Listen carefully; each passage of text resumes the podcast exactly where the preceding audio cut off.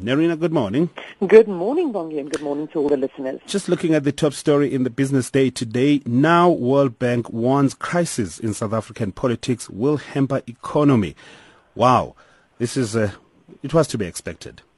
Uh, uh, certainly is to be expected, and I think the, the, the, point that they're really trying to get across is that whilst there is a political crisis or so much turmoil going on, the focus of politicians are on the politics rather than on the economy. And I think it's a, it's the same sort of sentiment that was uh, they echoing what what S&P said last week. Also, is that um, during a period like this, you find that the politicians are not putting in place the structural reforms, the economic policy, the things that are needed to really sort of boost our economic growth. And, and I guess this is in, in an election year like this year, one could expect that um, at least until August when we have our municipal elections, this is a scenario that is likely to persist. All right, so my friend is traveling to the UK. Shall I advise him to wait a little bit and not buy the pounds today? Maybe wait for two days because I see the rand is putting up very strong showing. and what's behind this? you know what? I, I, think I've got a better chance of telling you where the rand will be in two years' time than I will be in terms of where it'll be in two but days. But I see it's pulling quite strongly now. It's at 20 it rand. It was at 21 uh, 90 something yesterday. I've been watching it. Yes, it has. You know, uh, we've certainly had a, a, very good performance in the rand over the last couple of trading days, um, considerably stronger, and, and especially against the dollar yesterday, it strengthened by about two percent, but not quite as much when you look at it, especially against the euro. And I think that is where there's a sign for us that actually what we're seeing here is more a case of of dollar um, weakness than we see rand strength. And and all of this really came on the back of not just in the US but also in China indications that the monetary stimulus can be expected to remain around for a bit longer. So this has really sort of um, boosted emerging market currencies. It certainly provided a lot of flow back into riskier assets and with that, of course, emerging markets as well. And, and the Rand, along with most other emerging market currencies, have been on the strengthening trend um, and certainly, of course, comes off a very low base. So it's one of the reasons why we see sometimes quite big percentage um, increases or strengthening in these currencies, but this is very much a general emer- emerging market currency story. But uh, does this then explain the strength in commodity prices? Yes, to, uh, to, to, a large extent it does. So it's a combination of both the, the you know the, the attraction of riskier assets, the flows into emerging markets, and certainly also the push into into commodity prices. Um, and also as the dollar weakens, you know, as that value of the dollar gets poorer, the price in dollar terms, sorry, for these commodity prices also then rises. Um, gold is a very interesting one because I think gold has, got a specific additional angle to it. Gold is not just a commodity; it is also seen a, a, a, almost like a currency or an investment asset.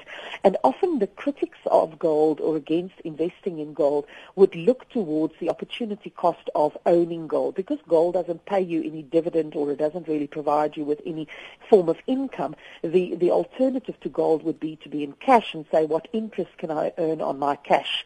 But because interest rates in the developed world is so exceptionally low and in many instances actually negative, it means it doesn't, there's no value for investors to keep their money in cash. And that is why they look towards gold and say, you know what, maybe during a time like this, it's actually worthwhile to invest in gold. And that's one of the main drivers that we've seen behind the strengthening in the gold price in dollar terms. It's really interesting to see the fortunes of uh, gold turning right now and uh, the precious metal seen as the safe haven. But one must uh, feel sorry for uh, the platinum sector. I mean, it's been months now sitting uh, under $1,000 uh, an ounce. But is it is it the good time now for the beleaguered gold industry? Well, I think your point is quite well made in terms of the platinum industry, and I think it highlights the fact that gold has got more of an investment case rather than what you would just see in platinum. Platinum considered a lot more an, an industrial metal. So, so you know, um, data out from the IMF to, that we expect today in terms of their outlook for global growth, I think will be very important. And if there's any indication that there is a, a sustained revival in economic growth, that certainly I think can can see um, the platinum price push through that important thousand um, uh, dollar price. But, you know, in terms of our gold industry, we know that the gold companies in South Africa in particular has really been on the back foot for many, many years. This is not a recent thing. It is a, it is a beleaguered industry. Um, some refer to it as a sunset industry. Uh, South African gold is very, very deep below the, the, the, the ground. It's an expensive um, exercise to mine that gold. Um, and, and the importance or the role that the gold mining industry plays in South African economy has also declined significantly over the years. Um, and then yesterday, of course, we had the news out that there was a wage settlement that was uh, reached between AMCU and Sibanye Gold, really averting what, what looked to be um, have the potential for a protracted strike. And there's definitely two camps about this. You know, there's there are those that appreciate the fact that by accepting um, or, or, offering a, a, slightly higher price for entry-level workers, um, they were able to avoid this very long strike. But I guess of, of major concern for the other unions is that this deal was transacted outside the collective bargaining process.